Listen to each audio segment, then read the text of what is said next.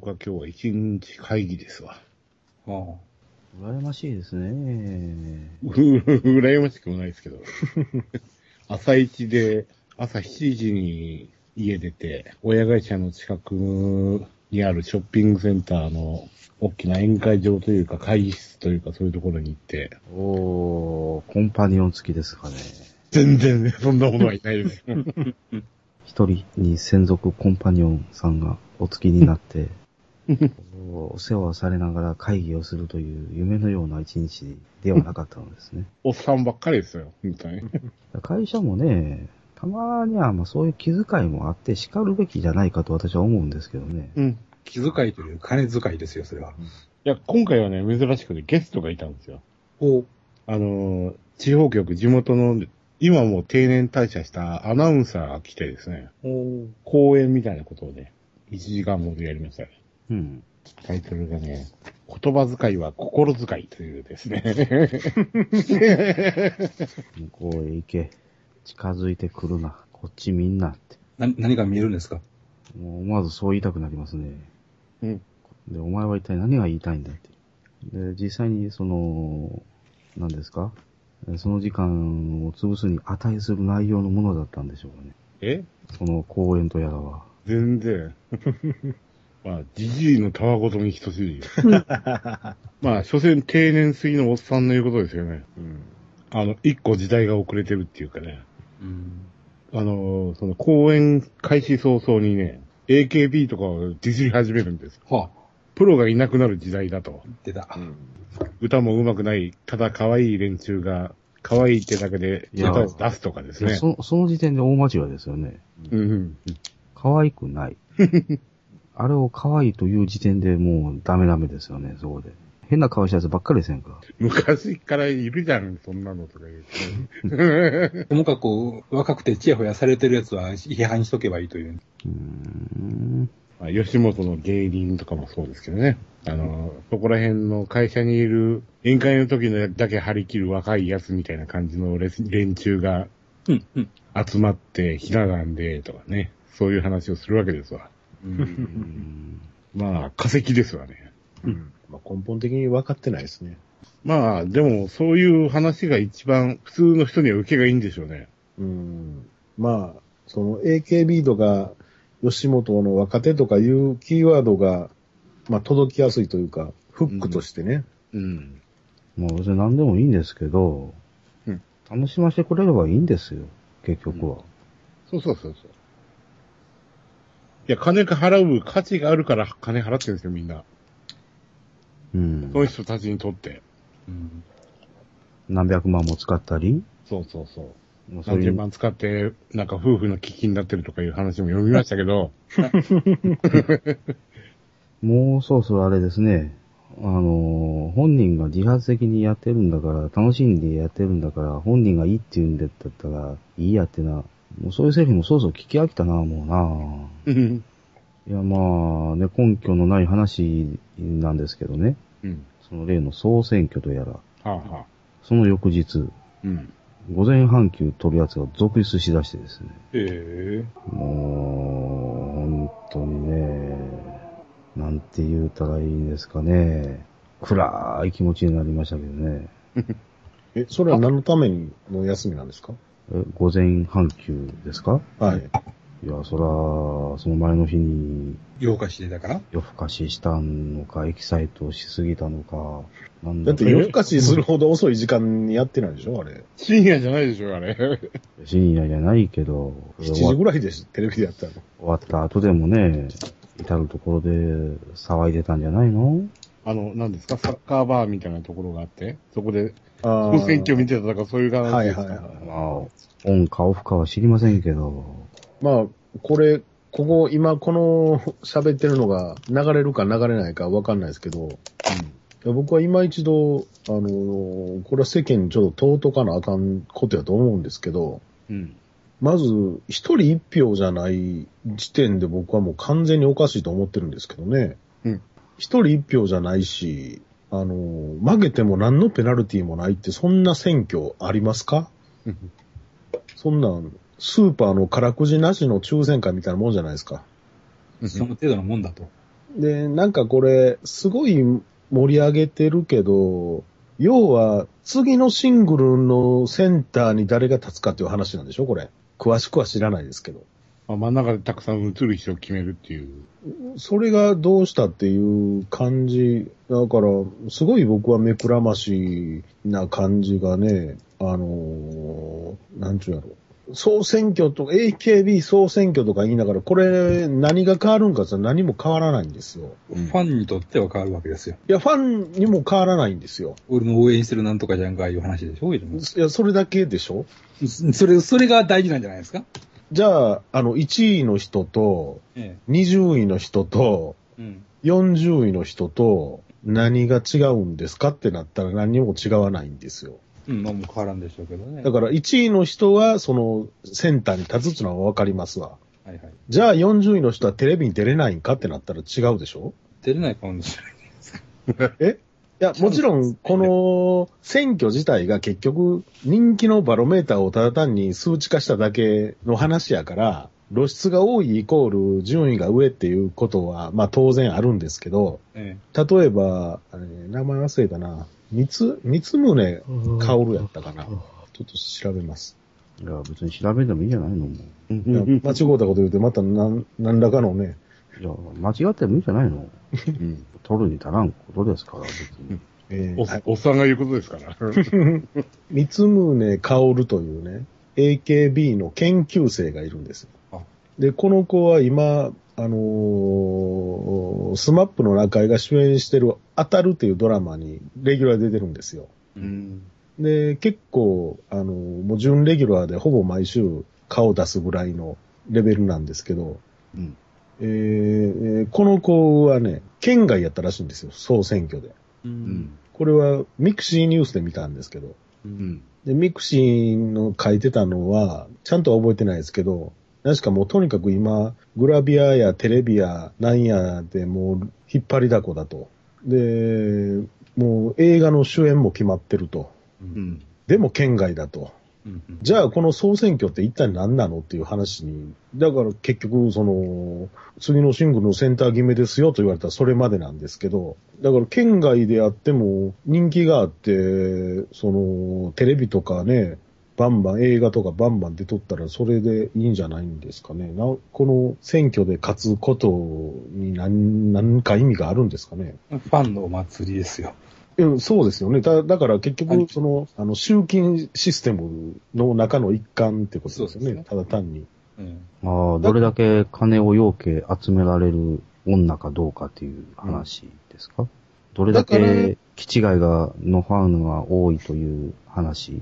うん、だから、ね、そう、あんまりファンの方に目を向けると、ちょっと論点がずれてくると思うんですいやいよ。やいや、それが主軸じゃないの？この総選挙。いちゃいます、ちゃいます。この総選挙は、秋元がどんだけ悪どい手を使って金集めてるかっていう話ですよ。実際に金使わんと順位は上がらんわけですよね。うん、だから、使ってる奴らはもちろんアホやとは思うけども、うーん、こまあ、ここはちょっと難しいところではありますけど、要は気違いの祭典ですよ。もちろんそうなんですけど、でもだからといって、その、こいつら頭おかしい奴らやから、アイドルに何万、何何十万も金使ってっていう風になると、黒幕の秋元がどんどんぼやけていくわけですよ。うん、うん。今だって秋元の名前なんて出ないでしょ？秋元康って。このおっさんがどんだけ悪どいやり方で CD 売って金集めてるかということをもっとうん、うん。求断したところでしょうがないんですけど、まあやっぱりそこが 本質であるということを絶対僕らみたいなそのアンチの人間は、まあ、アンチでも何でもないんですけど、んたただ単に、個人的にはですね、うん。迷惑してます。その、休まれたり、うんえー、興味がないって発言しただけで、うん。なんて言ったらいいの、その、変人扱いのような目で見られたり、いや、実際興味はないんですよ。そういう意味で言うとね、そこまでにこの持ち上げた秋元と AKB のメンバーのその力というのはすごいとは思うんですよ。うちのおかんですら明日総選挙やな言うてましたから。そういう大阪のおばはんが 総選挙やって言うてるぐらいやから、それはすごいことなんですよ。うん。そのムーブメントとしてね。うんそれは僕は、あの、認めるべきやと思うんですよね。その凄さというのは。無視してたらいいんじゃないの？ただ、そのやり方がどうなんやと。僕は、さっき言ったみたいに、その、うん絶対に選挙という以上は、一人一票でやるべきやと。うん、どうも、今まで聞いてると、うん肯定してるの？それ。僕は、ねえ結局の無視してりゃいいんじゃないの？もしくは迷惑があってりゃいいんじゃないの？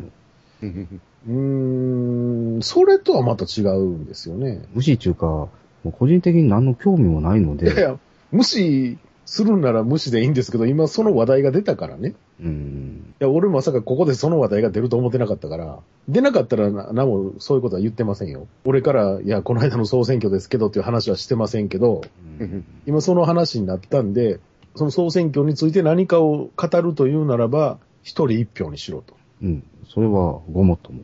その点はごもっともです。一人一票にすることと、その何位がどうとかわかんないですけど、ある程度より下に行ったやつはテレビ出すな。うん。CD でも歌わすなと。与党と野党をきっちり分けろということです。いや、全員抹殺でいいんじゃないの？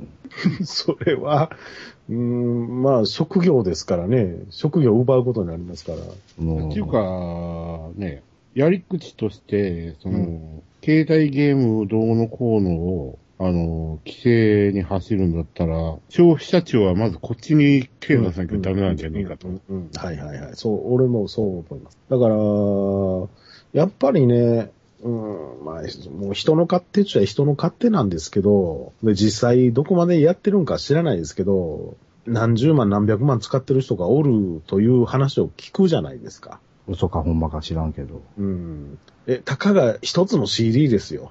あのね、あの、一番いけないのはね、うん。あれを音楽として売ってる CD の売り上げに上がってるっていうことがね、ああ、問題だと思うんですよ。うん。あの、ただでさえその CD 音楽の売り上げが下がってきてるのに、あ。うん。えーそのデータをわからなくしてるじゃないですか、はい奴らが。はいはいはいはいはいはい。ちゃんとしたそのデータが取れない状況にしてるっていうのは、うん。市場的に非常にマイナスだと思うんですよ。まあそうですよね。売れないなら売れないで、あの、音楽業界はいろいろ考えなきゃいけないうん。う。うんん。時点はもう特に過ぎてるんですけど、うんそれをなんか延命させる方向に走ってるような気がするんですよ、あの情報が。だから、結局、これは AKB が火をつけたんかどうか知らないですけど、一時、去年ぐらいですかね、去年、一昨年ぐらいですか、そのアイドルブームみたいな、まあ今も続いてるんでしょうけど、うん。2番手3番手みたいなやつらがね。はいはいはいはい、もも、ももクロとか、うん。アイドリングとか僕よく知らないですけど、乃木坂なんとかとかね。はいはいはい。そういう、結局、あの辺も同じようなことやってるじゃないですか。うん CD 何種類か出して、あの、特典を変えてとか。うんうん。で、今、結局そんなん、ほとんどがもうそんなんでしょ？うん。今、CD 自体、その、売れてるか売れてないかで言うたら、それなりには売れてるんでしょうけど、その売れてるっていうのほとんどが、特典付きのアイドルの CD か、もうあの、韓流か、みたいな、そんな状態じゃないですか。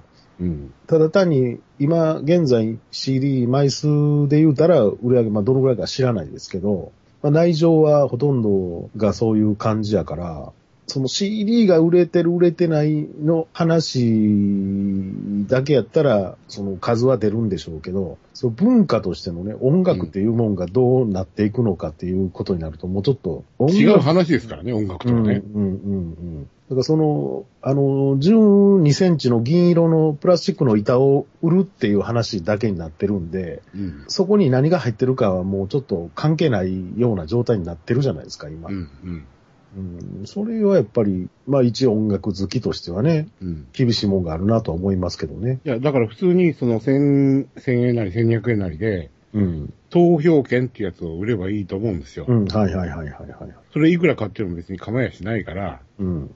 あの、音楽のふりして CD 売るはあ、なと。同じような内容のものをうんパッケージだけ変えて、音楽の売り上げが上がりましたっていう話じゃねえだろうと。そうですね。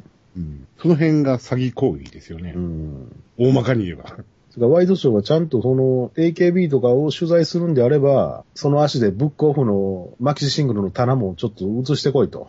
うん。あの未開封の AKB がどんだけ並んでるかっていう話ですよ。中華に売るぐらいだったらまだ可愛げがあるんだけど、うん。捨てるとか、誰かもらってください的な。放置するとか。中古屋に売ってるようなやつはそんな買ってないと思いますよ、大して。2、3枚じゃないですか。うん。大体その大量購入やってくれないですからね、仏庫。うんね問屋卸しでない限り。ということはやっぱり不法投棄。うん。家庭ゴミと一緒に出す。焼却炉に掘り込む。踏み潰す。叩き壊す。まさか街角に立って配るなんてことはしませんわな。まあ何にせよね、まあそういう、例えば捨てるという行為に関してはですね、まあ我々の世代もあんまり偉そうなことは言えんわけですけども、かつてね、なんとかスナックに狂気した身であればなおさらなんですけども、私はそんなことはしませんでしたけど、うん。カードだけ取って中身捨てるとか。ただ、まあ、その、意味合いは違いますからね、だいぶ。その、食べ物は同じもんでも食べ物じゃないですか、言ったら。お菓子100袋あっても、まあ、極端な話、100日経ったらなくなるわけですよ。もう CD100 枚あっても100日経っても100枚ですからね。そうか、土へ帰るか、そのまま化学ゴミになるのか。何にせよね、おっさん連中にまでそういうことをね、まず話を振るな。興味ないと答えても、それはそれでええやん。誰が1位になろうが、なのしたことじゃないよって。私は目の前の仕事を片付けないかんのだよって。うんそれと、休むなと。半日休まれただけでも大変なんだよって。まあ出てきたやつには、あの、10秒ぐらい睨みつけてやりましたけど。黙って。でも結局その理由は何だったんですか？ショックとかそういう話ですか？いや、だから、お祭り騒ぎで疲れ果てたんでしょうよ。簡単に言うと。一回問い詰めてください、それ。そうですね。それは、来週ちょっとでは、問い詰めてみましょ あの、理由がわかりません、その、半日休むとかいう。う。もともとそういう件のあるやつでしたから。うん。まあ、確かに、何の根拠も話もないのに、そういうことを言うのは卑怯ですから、うん。ちゃんと確認をしてみましょう。嘘ついてもバレるよって言って。うん。半休取るのはそれは、まあ、権利でもあるので、うん。いやいや言いませんけど、嘘なら嘘で面白いからいいですよ。実害を被る身としてはね、やっぱ多少怒りたくもなるわけですよ。うん。現に仕事の影響が出とるのでね、それで。うん。でも、やっぱりね、まあ、まあ、さっきも言いましたけど、ここまでの社会現象になると、まあ、ある意味認めざるを得ん部分はあるんですよ。絶対的に。いや、ないよ。ありますよ、そんな。ないよ、そんなのしたことじゃないよ、そんな。いや、知ったことじゃないけど、いや、山本さんさっき言ったじゃないですか。仕事休まれて困ると。実害あるじゃないですか。あるよ。だからこれは社会現象として認めざるを得ないんですよ。認めるからあかんねんって。でも、実際起こってるじゃないですか。その、会社休むやつが出てきてるっていうこと。うん。いや、そんなことは起こるよ。うん、だから、それはもう認めざるを得んわけですよ。会社まで休むやつが出てくるぐらいのことになってるんやということ。うん。なんだけ好ど、き嫌いは別ですよ。好き嫌いは、なんだけど、認めてはダメです。怒っても認めてはダメ。いやそれは関係ないんじゃないですか？いや、あるよ。だって、オウム真理教だって社会現象じゃないですか。認めざるを得んでしょ？社会現象であることは。人が死んでるわけじゃないからね。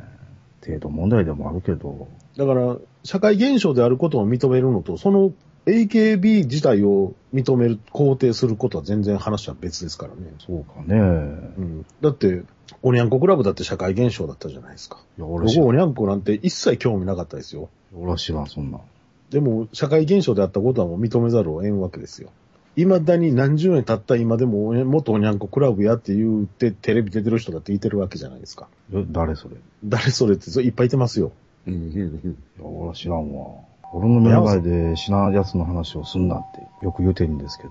でも程度の問題ですからね、それは。これを知らんのはあんたが悪いっていうレベルもありますよ。うん。いやいや、俺が知らんって言うてんやから、もうそれ以上言うなって。いや、それはまあその人が悪いんですけどね、山田さんにその話をする。う。うんん。でも、やっぱり、知らんことが問題であることっていうレベルはあると思いますよ。今の日本の首相知らんやつは責められて叱るべきじゃないですか。いや、今、日本の首相っておれへんよ。僕はこのディベートにどう参加していけばいいんですか？長いこと日本に首相なんておれへんけど、うんまったもんだね。テレビ見ないとほんまにびっくりするぐらい何も知らなくなりますよ。うん。だからテレビ見てる人と見てない人でね、もうその文化的な差は全然違うわけですよ。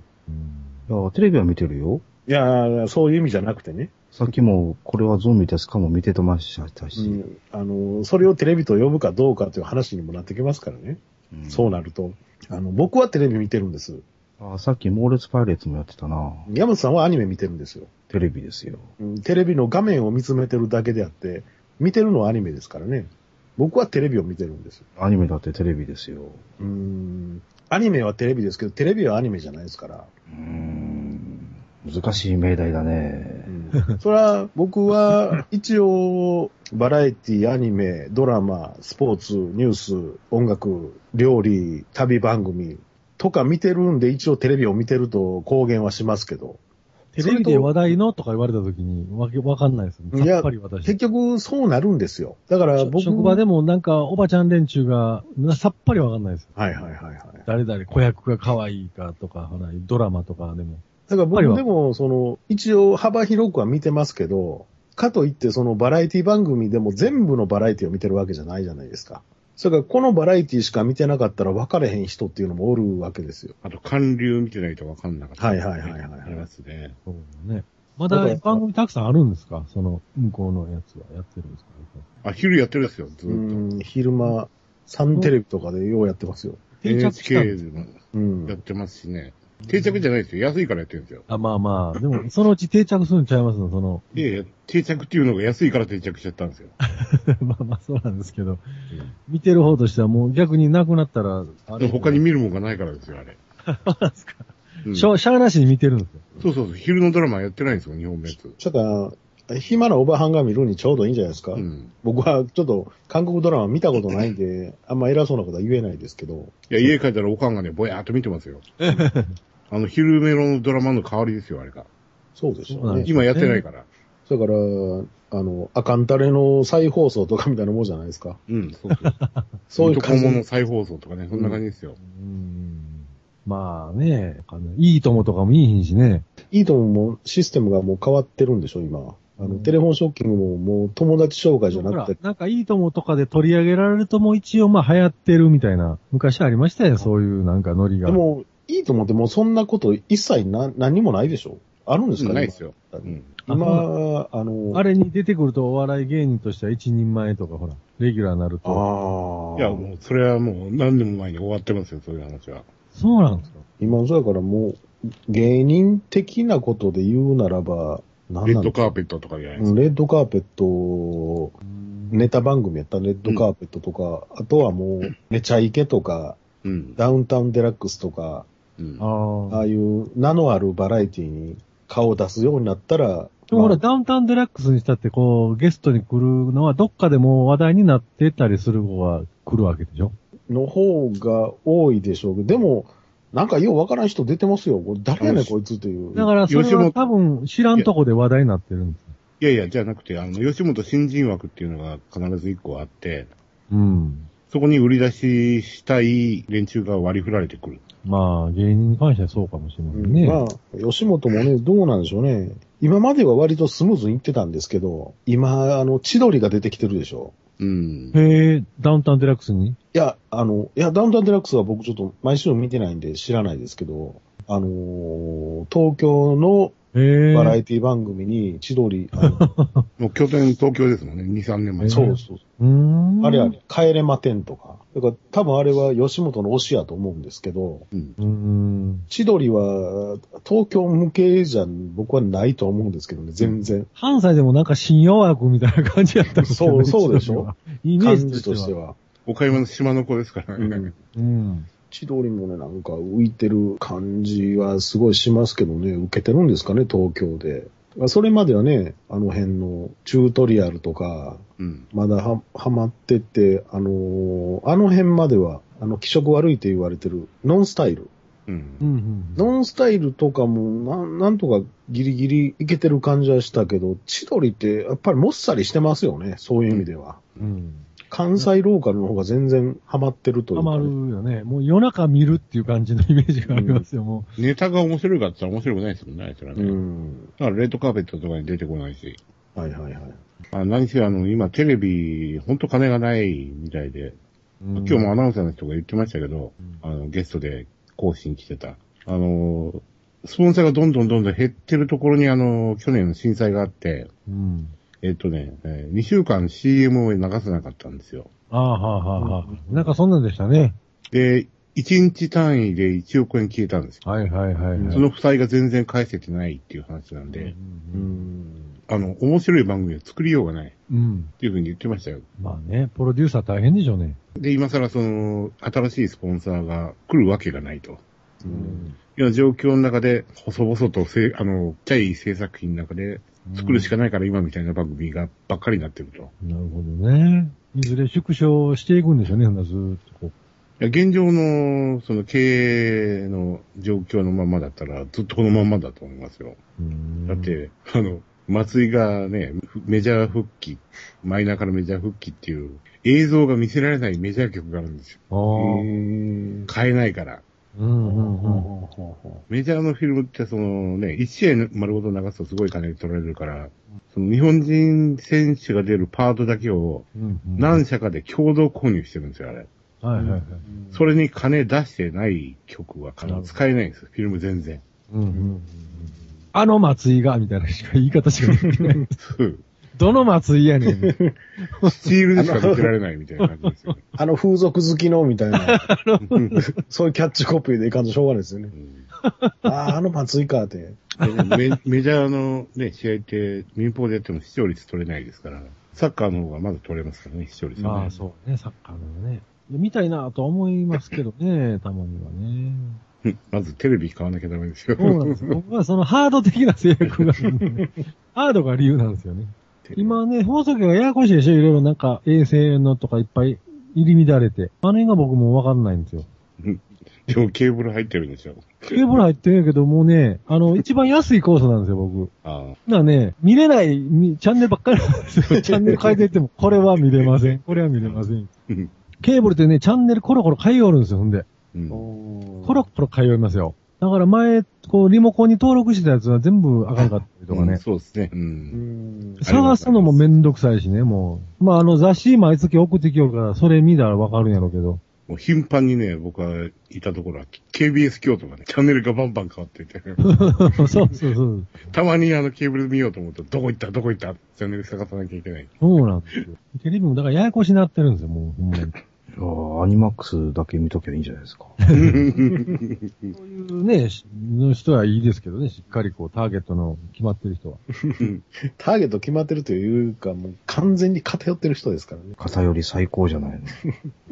小学2年生レベルですよ、もうそれ。煩わしいものから遠ざかって、せいせいしてるんじゃない？だから、テレビの見方もそういう風にななるんでしょうね、もう。見たいやつだけ見るっていう。いやー、ならんと思いますよ。他のはもう一切見ない。だってほら、今、テレビのあの、番組の検索とか録画とかでも、キーワードで全部取ってくれるんでしょ、あれ。僕、でもそこまで、だらだら見なくていいわけですよ。そこまで偏った見方するような人ってもうテレビ見ないんじゃないですか。アニメとか入れて全部アニメをだけ見て。。そんな人特殊ですよ。そうですかね。大概はオンオンタイムでザッピングでしょ。だから何かを目的にしてる人って逆に、例えば DVD 買ったり借りたりとか、うんあいち早く見たいとか。うんもうそういう方に行くんじゃないですか。わざわざ、いや、映画好きやから映画専門チャンネル入りましたとかって、そんな人って少ないじゃないですか、逆に。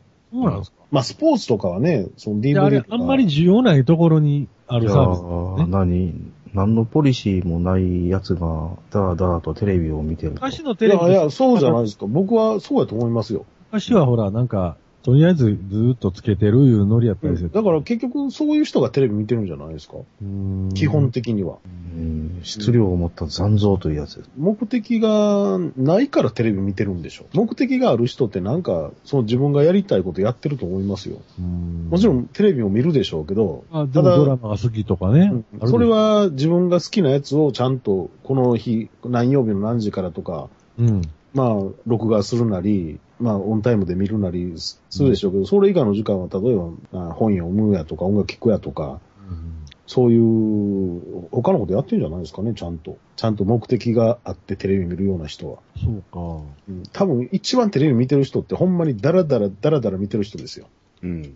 NHK つけたらつけっぱなしとかね。そうそうそう。だから、う ん世の中のことをよう知ってんの、あの、おばはんでしょ。うん。あの人らだらだらだらだらテレビ見てるから、いろんなことよう知ってるんですよ。でもほら、昔ってテレビってとりあえずつけっぱなしでしたやん、割と。はいはいはいはいはい。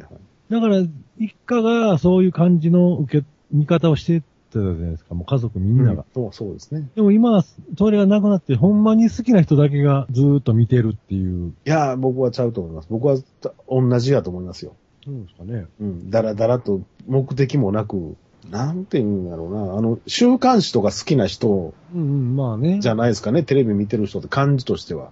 特になんか目的があるわけじゃないけど、その、いろんなことを見聞きして面白いといまあ、うず。ーっと見てたら、その、テレビ局が何を一押ししてんのかとかね、だんいうのはだんだん分かってきますわね。こう、あ、これが、まあ流行ってるっぽいんやなとか、うん。ずーっと見てると。はいはい。あこの人よう出てくんなとか。ただ、これほんまに目的絞って見てるとそういうのが一切分かってこないですよね。その、うん、もうそれは絶対そうですよ。だから今テレビで誰が人気あんのかとか、いうのは分からないですよ。もう最初から絞って見ちゃうと。だから絞って見る人にとってはもう関係ないですからね、全然知らんところで有名になってたりするわけですからね。だって、今、スギちゃんを知ってるか知らんかで、そない人生が変わるとは思わないですけど。杉ちゃんっねて誰なんですか？うん。杉良太郎？スギちゃんはね、ステーキガストのね、イメージボーイです。あ あ、そうなんですか。えー、R1 の準優勝ですか？優勝した優勝です。あ、準優勝ですね。私今日お昼はビッグボーイで大田原ハンバーグを食べましたけど、ステーキこがの、よくわこからない。のディベートに僕らはどう乗っていくんですか？大田原ハンバーグ美味しいよね。えビッグボーイ行ったことないかもしれない。えね僕行ったことないですよ。昔一回行きましたね。うち大学の近くにあったんですよ、ビッグボーイ。だから何食ったとかも全然覚えてない。20年ぐらい前はね、安くて美味しいステーキだったんだけど、いつの間にか半分ハンバーグ専門店になっちゃいましたよね。ハンブルグステーキですよね。えー、ひき肉固め焼きハンブルグで食べられてたステーキなんでしょうね。そういう、まあ、ひき肉をやってたんでしょうね。そのドイツの、ウインナーコーヒーとかでも一緒でしょ、あれ。ウインのコーヒー。ウインナーコーヒーで画像検索すると非常に面白いですよね。あ、そうなんですか。やってみてください。Google で？カタカナで？ええ。全く予想を裏切らない画像がずらっともらいます。ウインナーコーヒーでいいんですよね。はい。うん、こんな画像です。うん、まあまあ、そういうことでしょう。わあ、美味しそうやなぁ 何を見て言うてんですか、それは。どれかわかんないどですれを見て。どれを見てんのかわからんけど。このタコ足になってるやつですかね。ウインナー、だからウインナーソーセージもそうですね。ウィーンのソーセージですよね。6本ぶっ刺してムる写真。ッシュ構えつも食べてしまうこっちはほんまの、ほんまのウインナーコーヒーです。ウィーンではほんまに、あの、クリームを乗せて飲むんですか？コーヒー。その辺も曖昧でしょ、ああいうのって。い意外と現地では何にも、アメリカンが全然アメリカで飲まれてないのと一そう緒ですすよでよね。昨日、え、昨日やったかな？あの、県民賞で、沖縄の方で、ジャーマンケーキとかいうのがあるんですよね。なぜドイツ？そう。ほんで、沖縄の人たちはそのケーキを、ドイツから来たケーキやとずっと思い込んでたらしくて、はいはい。実はそれ、ジャーマンさんっていう人が作った、アメリカからやってきたケーキかなんからしいんですよね。紛らわしいんじゃ、みたいな。これ、ウインナーコーヒーも、ウィキ見たら、ウィーンにはないっていう。ウィーンでないんですね。ウィーンにはウインナーコーヒーという名称のコーヒーは存在しない。はいはいはい。ウィーンの人々が日常的に多く飲んでいるのはエスプレッソと温かいミルクを加えた上にミルクの泡を乗せたメランジェ。フランス語で混ぜるのいい。という種類でカプチーノとほぼ同じものである。言い出したのは誰なんですかウィーンナー。そうか、誰かがその、カプチーノとかを飲んで、コーヒーの上にクリームが乗ってるぞと。ちょっとウィーンっぽいなと。うん、で、これを日本でってやって、ウィーン、ウィーン風のコーヒーやから、ウィンナーコーヒーってどうやみたいな。うん。それから今普通に、あの、エスプレッソとかが普通にある、今、ウィンナーコーヒーってもまあ言わないでう、すね。うん、飲むんですかね、今でも。ウィンナーコーヒー。ウィンナーコーヒーって頼んでる人見たことないんですけどね、僕は。ああ、ないですね。もうないんじゃ。もうよっぽどあの、なんちゅうの、昔からある喫純喫茶みたいな。純喫茶ね。うん喫茶湖畔とかそういうとこで、あの、白亜とかそういう名前のあの、喫茶だっ店で。て、中がよう見えへん喫茶店で。勇気いるでしょ、このウインナーコーヒー頼むの。ひょっとしてこの画像検索みたいなやつが出てきたら、いや、それはないと思うんですよ。一応、プロが作ってるんですから、これは出てこないと思うんですよ。義務教育終わってたら多分わかるでしょうね。ひょっとしたらってことがあるじゃないですか。でも、米田コーヒーにはありますね、ウインナーコーヒーが。そこはちゃんとしたクリームなんでしょうね。うん。それは、まあ、えーとろける生クリームにコーヒーの深いコクって書いてある。うん生クリームの腸詰めとかそういうんじゃないですね。絶対ソーセージまで持っていかんとで米田コーヒーは、ウインナーコーヒーとかアメリカンコーヒーとかもことごとく現地にないやつを出してますよ。もうこれが日本の文化やと。ウインナー。ウインナーは、でもウインナー自体は言うと思うんですけど、ウインナーワルツとかありますよね。うん。はははウインナーはもともとウインナーソーセージですからね。ウインナーだけじゃソーセージにはならないですからね、普通は。でも、こういう優雅なコーヒーなんて何年も飲んでないですわ。僕はタバコやめてから優雅なコーヒーはないですね。結婚してからもないか。やっぱり優雅なコーヒーは独身の先輩特許でしょ。そんなことないでしょ。いや、優雅なコーヒーを飲むような時間帯に一人でおることないですからね、結婚したら。スターバックスとか流行ってますやんか。いやいやあそう、だからその、うん。大手チェーン店ばっかりになっちゃったから、その優雅にコーヒーが飲めなくなったんですよ。うん。あーあ。優雅じゃないですか、スターバックスは。スターバックス優雅じゃないでしょ。えーそうなんですよ。僕はほとんど行ったことないんで、あの、わかんなあそいですけど。こ、タバコも吸えないですよ。うん、だから行かないんですけど、なんか自分のほら、ぼこうカップとかも置いとけたりするんちゃいましたっけ？ちゃうわ。あれは持っていくんか？なんか、持っていったらそれ注いでくれるとか。スターバックスはね、あのガチャガチャ感は優雅さゼロですよ。そう、ガチャガチャしてるんですか？うん、いやまあドトー、ルとかね。そんだけ、まあ人気があるんでしょうけど、客多いし、店内げ結構ゴミゴミしてますよ。でもまあ、味が勝負なんでしょ？うん、僕、コーヒーの味はよくわからないんで、あんまり偉そうなことは言えないんですけど。ドトールは僕も行きますよ。ちっちゃい灰皿がね。灰皿ちっちゃほんま一人前やな、みたいな灰皿なんですけどね。全部なんかそういう感じじゃないですか。大手チェーン店というか。そうですよね。うんそうそう。なんどこやったっけ？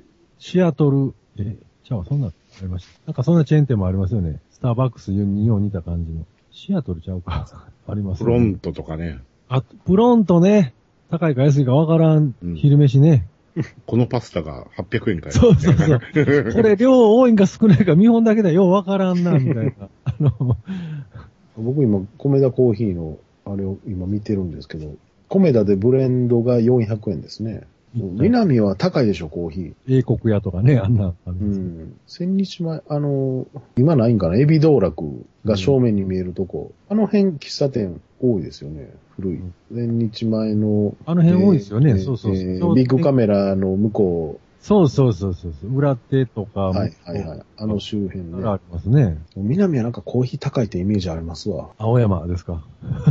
あれ、東京の方はあの、ルノワールいう喫茶店多ないですか？多いですよ。僕行った時、いや、大阪で一軒も見にんけど、やたらルノワール、ルノワールっていう。あと、シャノワールっていうのがあります。シャノワール、それは同じとこなんです。いや、別のとこですけど、チェーン店がありますよ。まあセンチュリーハイアットのコーヒーが一番強烈でしたけどね。あ、そうなんですか。床にぶちまけたのかなと思ったけど。1000円以上するんですよ。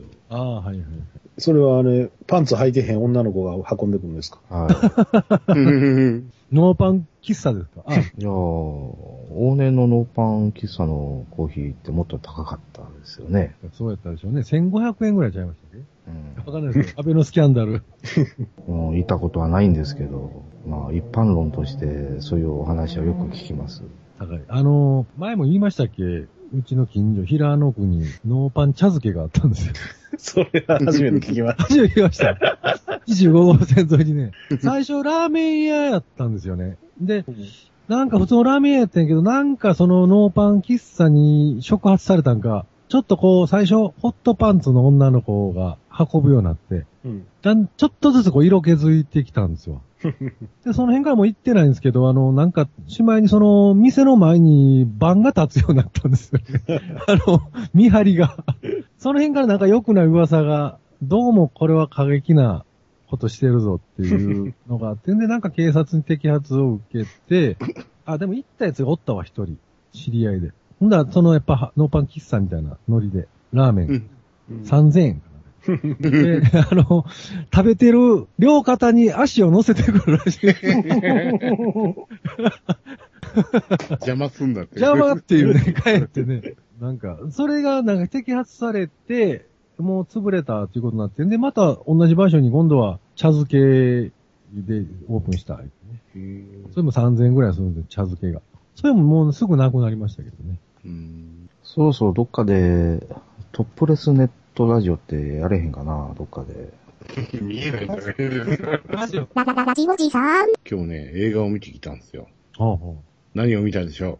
やっぱりわかんないですよね。それは、ヒントとして、新しい映画ですよね。宗教団体が絡んでるか絡んでないかだけ教えてもちろん絡んでますよ。ねああ。まあまあ。もちろん絡んでますよ、それ。あ、今なんかそんなんやってるんでしたっけ？やってます。大川先生の。ファイナルジャッジメントメントですよ。あいや、怖かったですよ、見に行くのが。怖いですよね。その、閉じられた空間に入るのが。そうそうそうそう。どんな目に遭わされるかわかんないじゃないですか。うんうんうん。非常にスリリングでしたよ、見る前。これに来たということは、点々点みたいな感じになりますもんね。そうそうそう。周り囲まれたらどうしようお前は、みたいな、そうですね。でも、家はバレてますよ、きっと。あ、もう確実につけられてますか？いや、今この瞬間もいてるかもしれないですよ、後ろに。大丈夫ですよ。エンディングテロップ始まった途端に僕席立ちましたから。そしたらみんなね、エンディングテロップの間中ずっと座ってるんですよ。うん何人ぐらいいました？えっとね、すごいのがね、あの、シネコンのね、一番大きいスクリーンをね、撮ってるんですよ。へーそこにね、客が10人。はいはい。その中にバラバラに？バラバラに。明らかにこの人は普段映画を見に来てないだろうなっていう人があね、ーぽつりぽつりいるんですよ。うんうんうんそれこそ、あスーパーのレジ袋からパン出うん。はしていはい。ちゃって、途中で携帯電話開けるみたいなおばさんとかね。まあ、ララララジオジさん。支部っていうやつですか？うんお？うんなんだこれな。警告でしょ。ああ。いや、もう、あれですよ、ゲンさん。靴の裏、変なんついてませんでしたか？変な、ピコピコ、ピコピコ、ピコ。そうそうそうそう。ちょっと GPS おかしになってませんか？あの、タブレットの。いやね、面白かったですよ。えあのー、ね、あの、なんて言うんでしょうね。よく、アニメのデザスター映画とかにありがちな、薄っぺらい社会観、世界観、宗教観を、実写で撮るとこんなに間抜けかっていう感じのね、そんな感じの映画ですよ。そのドキュメンタリーなんですか？ちゃんとしたね、劇場の映画です。あ、一応演技をして、はい。ストーリーがあってみたいな。どうもね、監督さんとかね、俳優さんとかはね、信者さんじゃないんですよ。ああのね、主役こいつどっかで見た顔だ、見た顔だとずっと思って、後で調べてみたら、うんあいつですわ、仮面ライダーオーズのアンクの兄貴、三浦光太っていう役者ですけど、うん。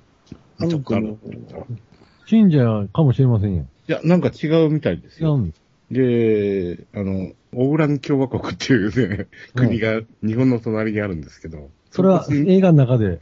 そう、そこが侵略してくるんですけど、うん。ここのね、総大将がね、獅子戸町なんですよ。あ、石田城。オーランってどんな字書くんですか？いや、カタカナでオーラン。いオーラン。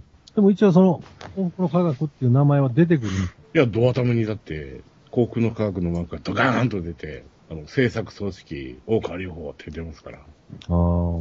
一応ほんで、一普通の映画として上映してるわけですね、もそうそうそうそう。あう。のなんか試写会とかそんなんじゃなくて。そう、日活配給ですからね、ちゃんとね。うん。でね、割とね、手堅くね、撮ってあるんですよ。うん。ただ、お話がとんでもなんでね。うん、うん、うん。なるほど、その、撮影とかそういうのはまともと？で、そこそこまともですよ。うん。あのーいい感じのね、色合いのフィルム使ってますしね。うん。あの、一昔前の日本映画って感じの色合いになってるんですよ。今時のあの、ハイビジョンのデジタルカメラで撮ったような、うん、うん、うんそういうギラギラした画面じゃない感じがね、非常にいいですよ。うん。ああ、いい感じやった。うん。うん。うんただ幸福の科学っていうね。ね。うん。予備知識、だからそういうの先入観持たずに見れば、まいやいやいやいや。そ そんなことはないです。あのね、お話としてはね、あの、序盤ね、その、なんかいきなりオープニングで出てくるのはね、なんか中東かインド人かみたいな感じのね、お父さんとお母さんとね、娘が出てきて、で、ご飯の前にね、神様にお祈りを捧げてるんですよ。うん。そしたらいきなりドアバーンとぶち破って、どう見ても日本人で日本語を話す軍隊が入ってきて、で、あの、宗教をやってる奴は国家反逆罪だ、捕まえろとか言って、で、お母さんとお父さん連れてかれちゃって、で、娘が泣き叫ぶみたいなところから、いきなり2009年日本に飛ぶんですよ。で、2009年日本飛んだら、その、ちょっとほんならその昔の映画、そうそう。昔の映像、思い出の映像最初は。はいはいはい。うん。で、主人公がね、鷲尾翔吾っていうやつで、えっ、と、中岸戦蔵だったかな。この二人がね、新しく政党を作って、立候補をしましたと。で、渋谷で街頭演説をやってるんですよ。で、まあ、街頭演説やっても誰も聞いてない。うん。で、お話進んでいくと、どうやらこの主人公の鷲尾翔吾ってやつとその横にいた中岸なんとかってやつの二人のお父さんはですね、えー民友党っていうね、政党を立ち上げた連中で、うんで、その民友党ってやつが政権交代を果たして日本の政権を取っちゃった。うん。で、この政権取った民友党ってやつがとんでもない左翼の政党で、まあ結局それ、その選挙で若い連中の、あの、政党は一票も入んなくて、えー選挙に落ちちゃった。で、何年か経ったらですね、この民友党ってやつが、その、オーラン共和国に国を売り渡してですね、それもね、侵略っていうのがね、わけのわかんないうちに始まるんですよ。いきなり普通にあの、日本の暮らしが進んでる 渋谷みたいな、渋谷ばっかり出てくるんですけど、うん渋谷の街の上にいきなりヘリコプター、ヘリコプターと戦闘機がわーってやってきて、いきなりオーロラビジョンを乗っ取って、今日から君たちはオーラン共和国の 極東省であるとか言って、で、日本の宗教は禁止されて、で、しばらくの間混乱を防ぐために、夜10時から朝6時までの外出を禁止します、みたいな。で、宗教を志望してる奴は国家反逆罪で死刑っていうことになって、で、その、主人公連中は地下に潜ってゲリラ活動を始めるとうんいうような話になってくるんですね。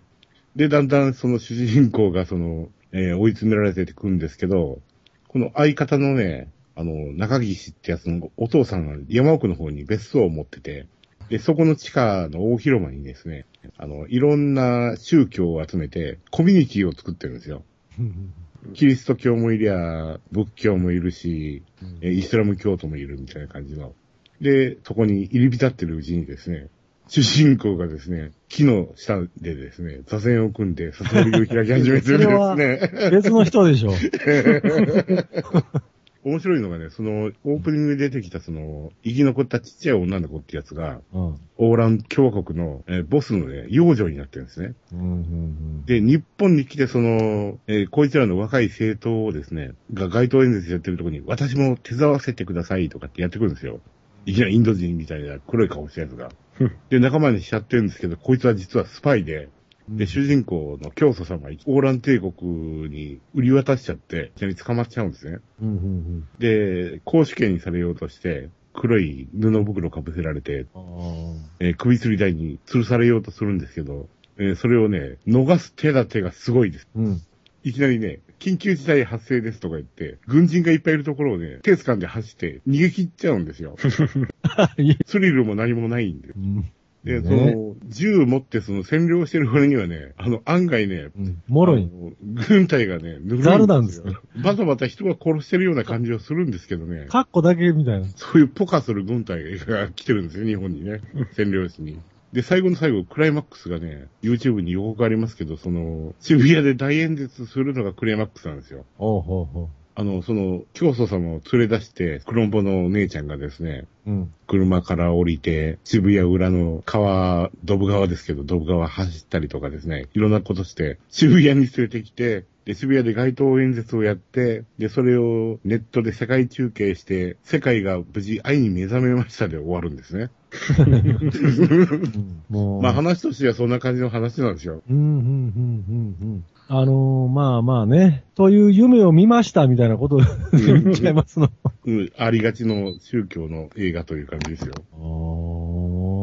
もうだから、見方変えたらモンティパイソンみたいな感じになるんですよね。もうね、爆笑ポイントがいっぱいあるんでね、笑いをこらえるのに必死なんですよ、もでも他の人らは、こう、普通に見てはるっぽかったですか？う。いや、あのね、泣いてたりするんですよ。うわぁ、怖い。こっちの方が怖いですやんか、映画で。そのね、スパイになってたお姉ちゃんがですね、あの、死んだお父さんとお母さんが出てきて、自分のやったことを後悔するとかいうね、場面とかでね、あちこちからすすり泣きが聞こえるんですよ。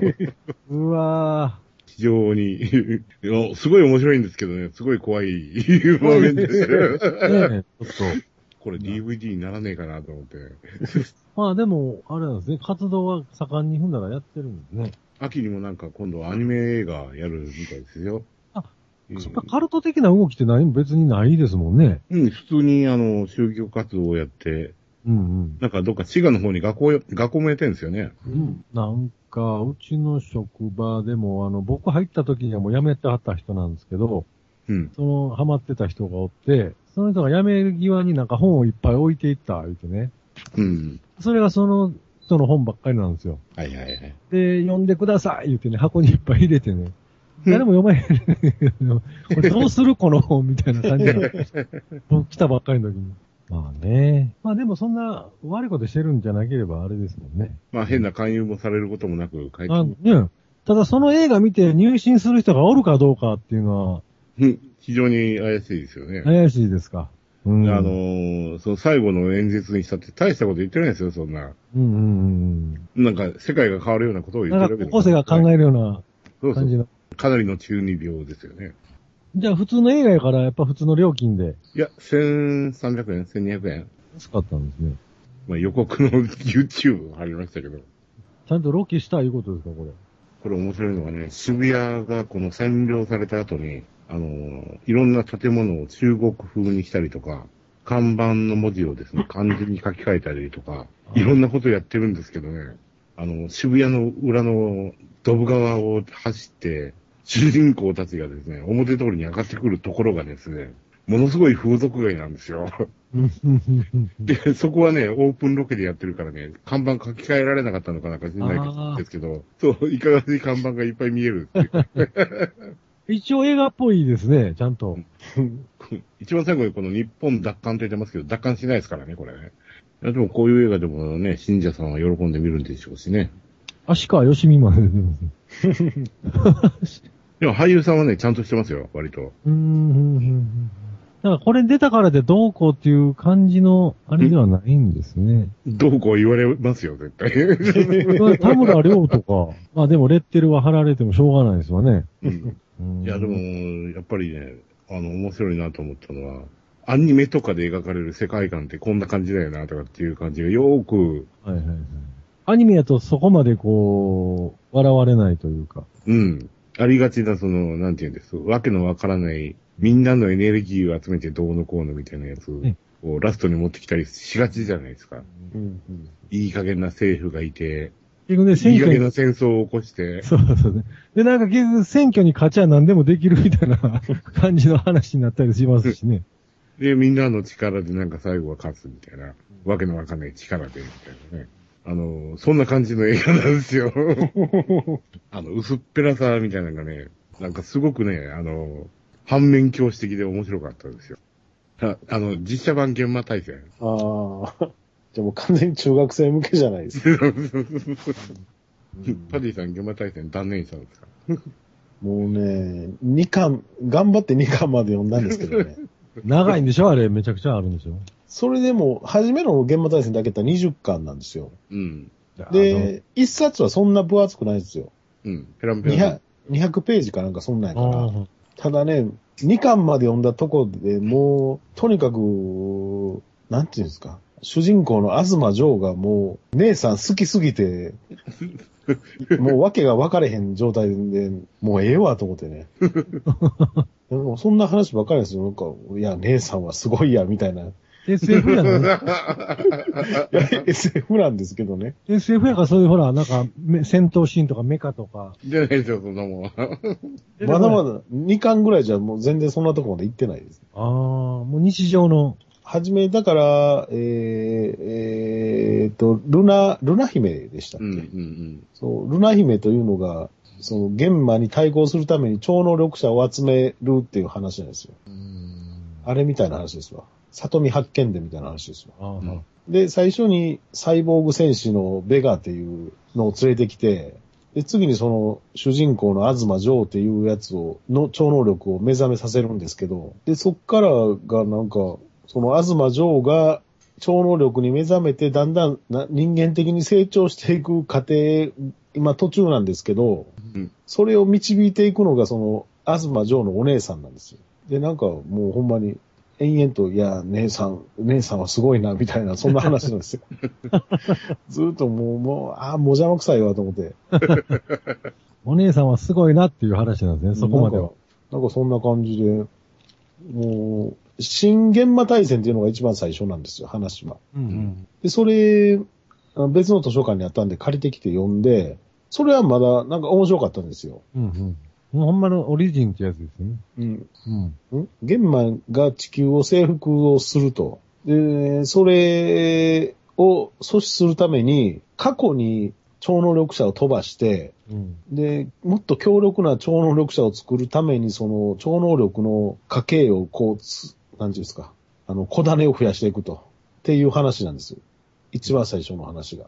うん。それがさ新現場大戦。新現場だから、舞台は江戸時代かなんかそのぐらいの話なんですよ。で、その今読んでるのはその前のっていういや設その後ですね。だから現代の話。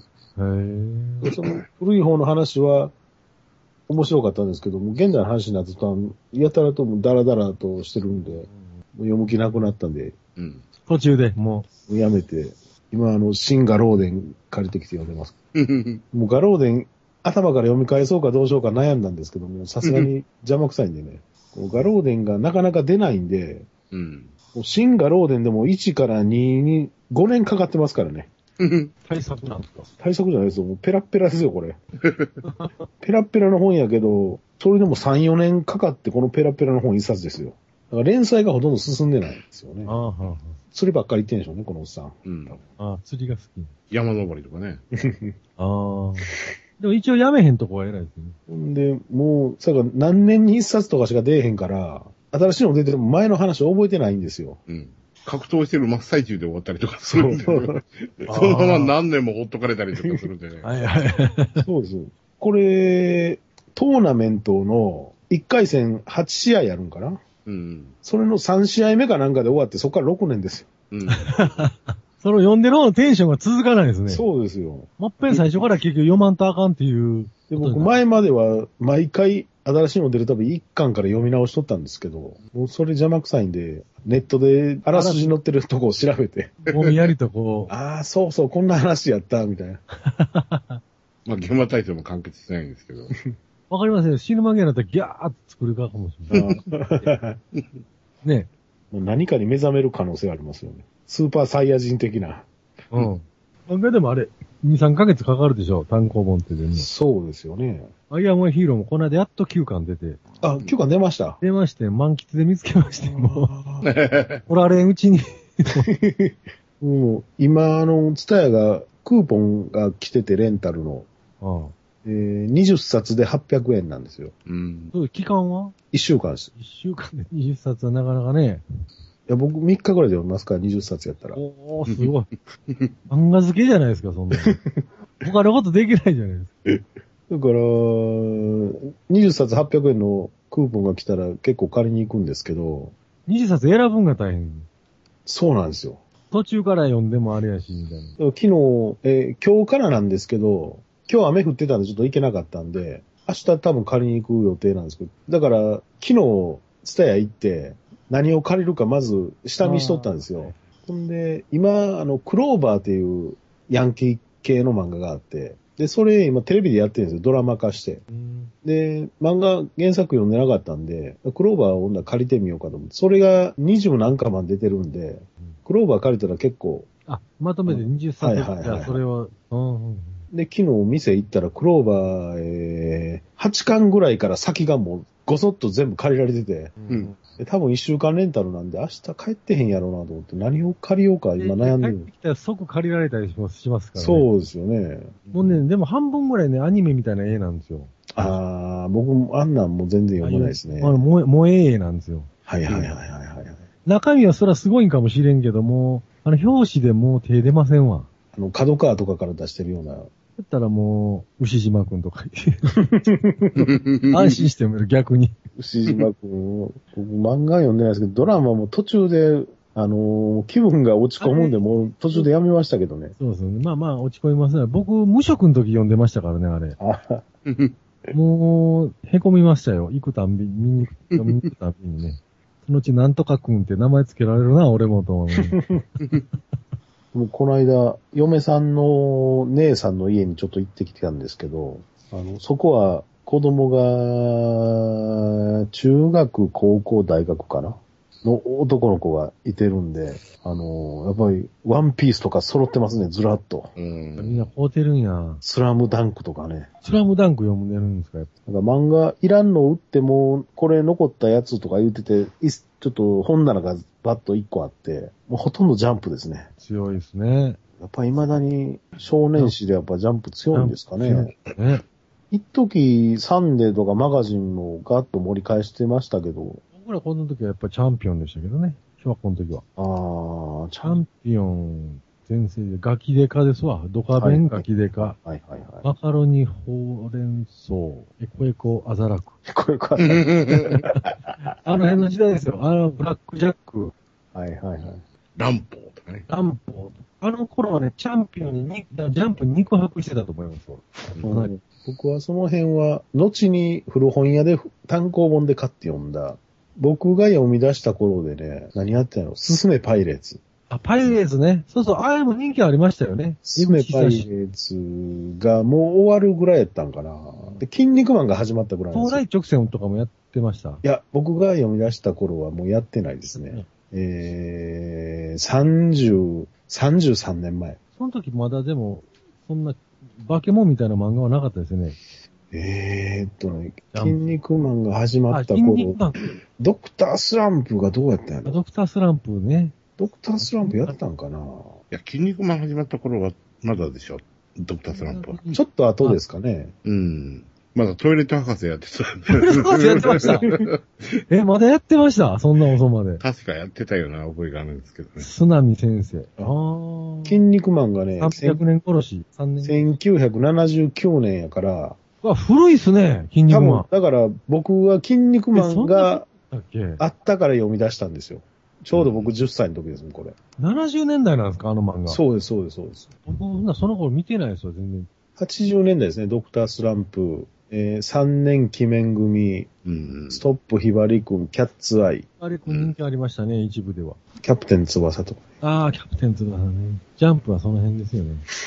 ほんまの大昔はね、マガジンがね、人気あったんですよ。ほんまの昔。明日のジョーとか、ああ、はあ、はあ、はあ。劇画路線で、僕らの頃はもう多分ジャンプ一人勝ちですよ。一人勝ち。あマガジンサンデーは、だから80年代ですよね。うん。サンデーがまだうるせえやつやってたんかな。あ、うるせえやつら、まあ、やってましたね。78年から、18年か。あタッチ。えーうるせえやつら、タッチ、二人高。70年代の方がいろいろあったんですね。頑張れ元気とか、誠ちゃんとか、うん。あ、誠ちゃんね。男組。男組、愛と誠とかね。うん愛と誠映画にもなったよ。またなりますよね。そうですよ。またなるんですか？またなる。あんなね、なんか暑苦しいのが。このウィキペディアで見る限りね、僕90年代になったらもう読んでないですわ。あ、そうですか。多分、スラムダンクです。だから知らないんですよ、僕。僕もスラムダンク読んでないですよ。スラムダンク飛ばしてました。だからジャンプ買うてもね、半分ぐらいしか読んでなかったですよ。もったいないというか。はあ、はあはあはあ、もうその、ラオ、あケンシロウと、ポチカメと、みたいな感じですよ。もう、最後のほんまに二つぐらいしかもうなくなって やめたんですけど、うんジャンプ、ジャンプどこで読んでたんやろ？みんな電車で読んでましたよ、通勤の時。みんなジャンプ読んでましたよ、月曜日。僕ね、多分買うてないと思うんですけどね、途中から。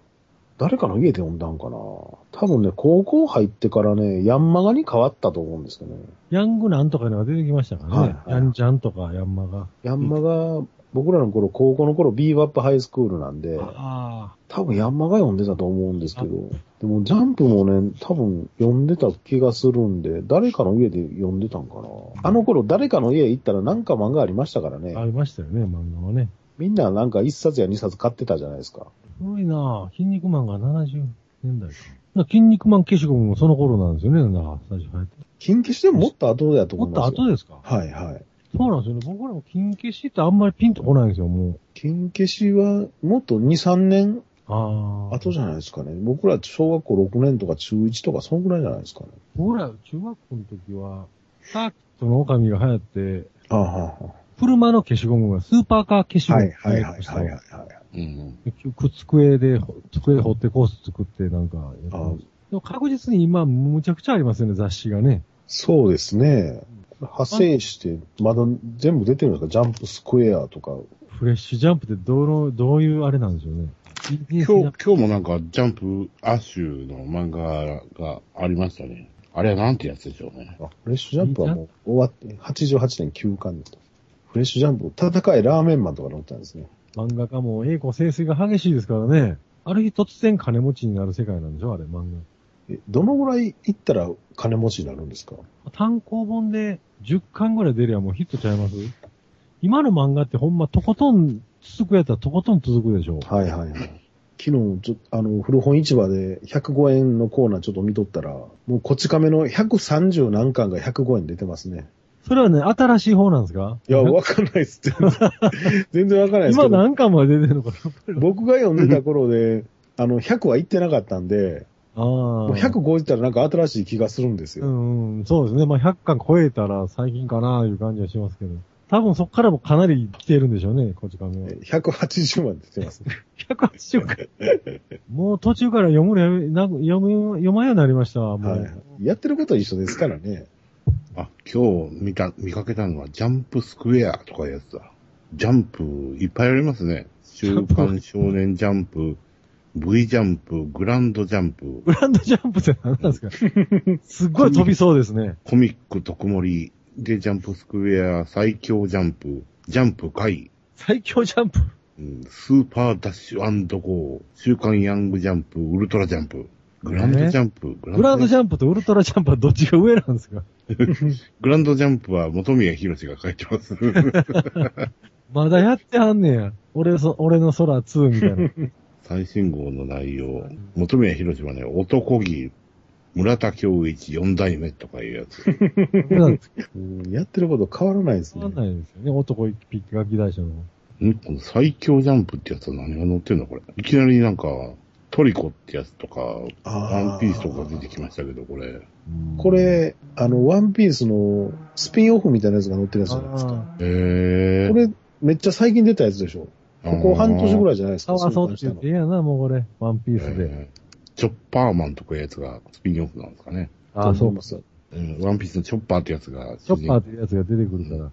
何万部ぐらい売れてるんですかねジャンプ、今。昔、読売新聞だけや、言うて、あとは、言うて、みたいな世界やったんですよ。ジャンプ。あの時読売新聞がね、700万部ぐらいやったんですよね。700万部ぐらい。ウィキで見る限りでは、95年に653万部で、歴代最高。ああ、はあ、はあ。